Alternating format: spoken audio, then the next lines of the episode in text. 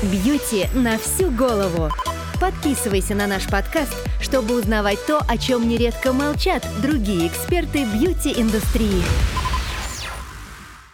Мы следим за научными открытиями в области здоровья и омоложения человеческой кожи, красоты и ухода за собой, и сегодня сделали для вас подборку из недавних открытий. Разберем некоторые громкие заголовки и попытаемся понять, какие у всего этого могут быть перспективы. И с вами снова мы, бьюти на всю голову, Дмитрий Стафарандов, основатель косметического бренда Тиана, кандидат фармацевтических наук, автор многих косметических рецептур. И Анастасия Денисенкова, продукт-менеджер вышеозначенного бренда. Этой весной ученые объявили о том, что повернули биологические часы клеток кожи человека вспять, омолодили их на 30 лет. В апреле новость пронеслась по всем более или менее тематическим СМИ. И все, конечно, затаили дыхание, предвкушая, как они скоро смогут омолодиться. Только вот э, когда начинаешь читать внимательно, ну не так уж все грандиозно. Возраст клеток определяют с помощью специальных биомаркеров, а в целом кожа благодаря этой технологии не сбросила 30 лет. Да, звучит сенсационно, но давай объясним, что же там произошло. Речь идет об искусственной открытой ране, для заживления которой перепрограммировали клетки кожи, взятые у 53-летней женщины. Рана затягивалась так, словно это были бы клетки 23-летней женщины. И вот тут надо понимать, что эти испытания пока проводились не на людях, а на выращенных культурах, и каких-то неслыханных чудес за пределами пробирки пока что никто не видел. Что в целом думаешь об этой технологии?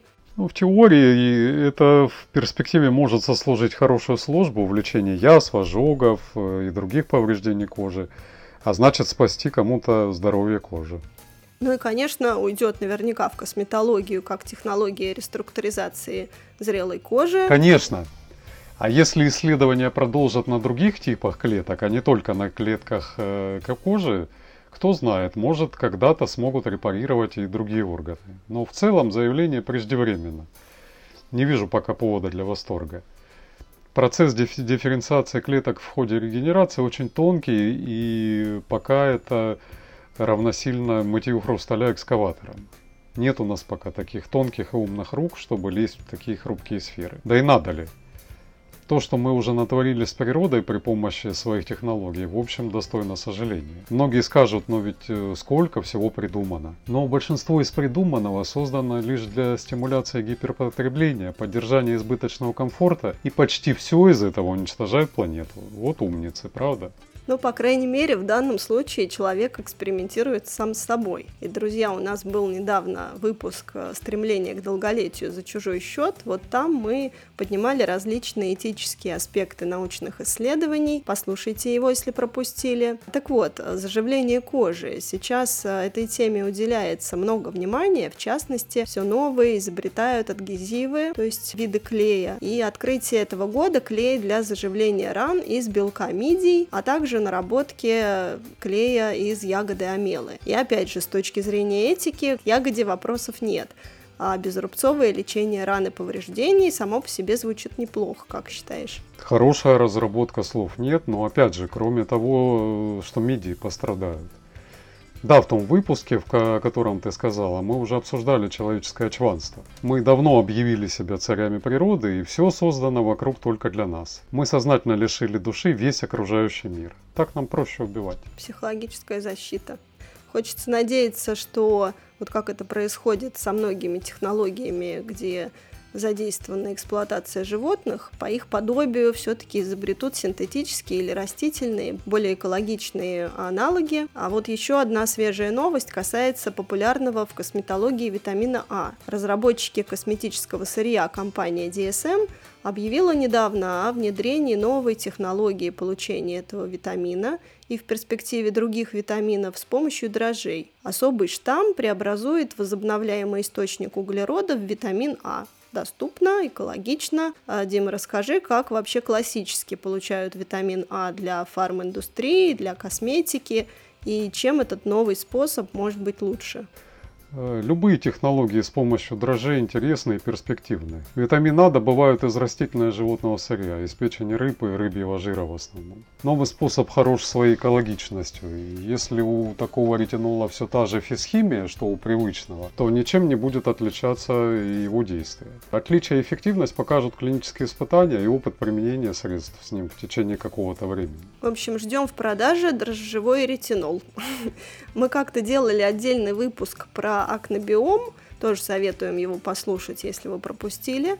А, это сообщество микроорганизмов, участвующих в процессе развития акне, кутибактерии акне. Но не все штаммы этих бактерий необходимо истреблять, нужно сохранять баланс. И разработок в этом сегменте сейчас ведется достаточно много. Одна особенно шумно пронеслась в научных кругах. Новая схема лечения акне бактериофагами. Это такие вирусы, которые заражают бактерии и могут помочь регулировать их популяцию. И именно те из них, которые приводят к воспалению. Вот расскажи, пожалуйста, как это все работает. Бактериофаги – хороший, щадящий способ лечения, позволяющий исключить применение антибиотиков. В каждой бактериальной культуре существует свой бактериофаг. Против других культур он неэффективен. Используя определенные бактериофаги, атакуются патогенные штаммы, у которых нет стратегии защиты. При том, что у полезных штаммов есть эта защитная система бактерия... Э, против бактериофагов. Получается избирательная очистка микробиома, и это круто на самом деле. Но снова ложка дегтя в бочку меда. Бактериофаг не чудодейственная таблетка. Часто условно патогенные бактерии не опасны для того, кто имеет крепкий иммунитет. И снова иммунитет, печень, образ жизни, занудство одно. Как обычно у нас в подкасте. Продолжая тему микробиома, в этом году официально открыли еще 174 ранее неизвестных вида бактерий, 4 новых эукариота и 20 новых гигантских фагов, вирусов с геномом более 200 тысяч оснований, а это в 3-5 раз больше, чем у среднего вируса. И вот с каждым таким открытием осознаешь, как мы на самом деле мало о себе знаем, о себе и о своей коже.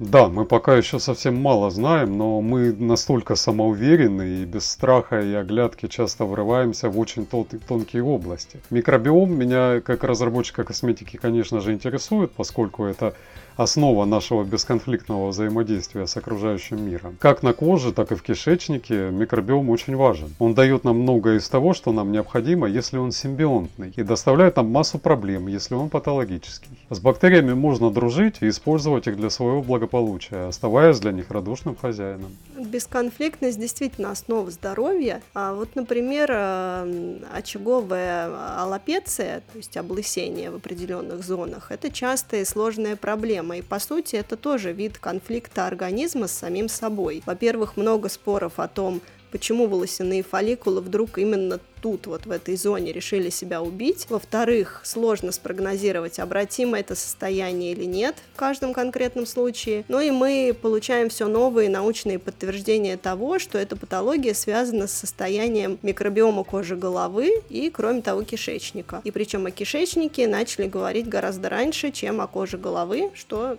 тоже как-то даже немного странно. Прокомментируй, пожалуйста.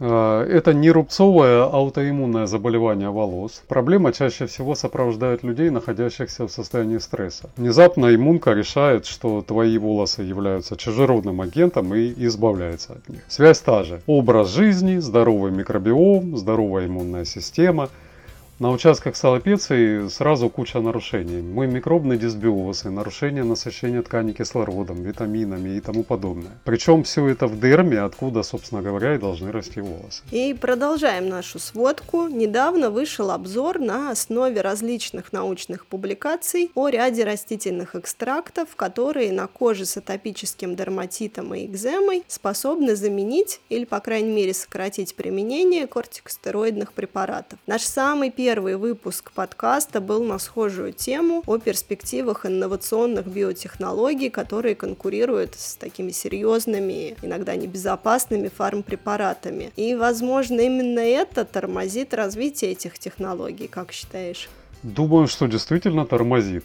Фармацевтическое лобби одно из самых влиятельных и агрессивных по всему миру. Часто совсем невыгодно излечивать болезни на совсем, если от них есть хорошее, приносящее прибыль лекарства. Ведь кортикостероид тоже нужно продавать. И дополнительные исследования, которые очевидно нужны в сфере растительных препаратов, э, препаратов они ну, очень плохо финансируются. Ну, деньги правят миром. Еще одно громкое изобретение. На палец робота натянули выращенную в биологическом бульоне человеческую кожу. С одной стороны, после этой новости начались шутки и страшилки про будущих андроидов, а с другой стороны, это ведь открывает новые перспективы, например, для людей с протезами. Да, перспективы захватывающие. Для людей с протезами это, безусловно, решение проблемы отсутствия чувствительности и низкого уровня качества жизни. А что касается андроидов, это уже почти гарантированное будущее. Все идет к роботизации социума, потом к войне между цивилизациями, как в любом кино про это. Все сценарии уже написаны. И многие из этих сценариев, причем, уже сбылись. И последнее в нашей сегодняшней подборке – экзосомы для косметики стали делать из тромбоцитов крови человека, то есть клеток, которые отвечают за свертываемость крови и остановку кровотечений. Расскажи, что это за технология, как она работает.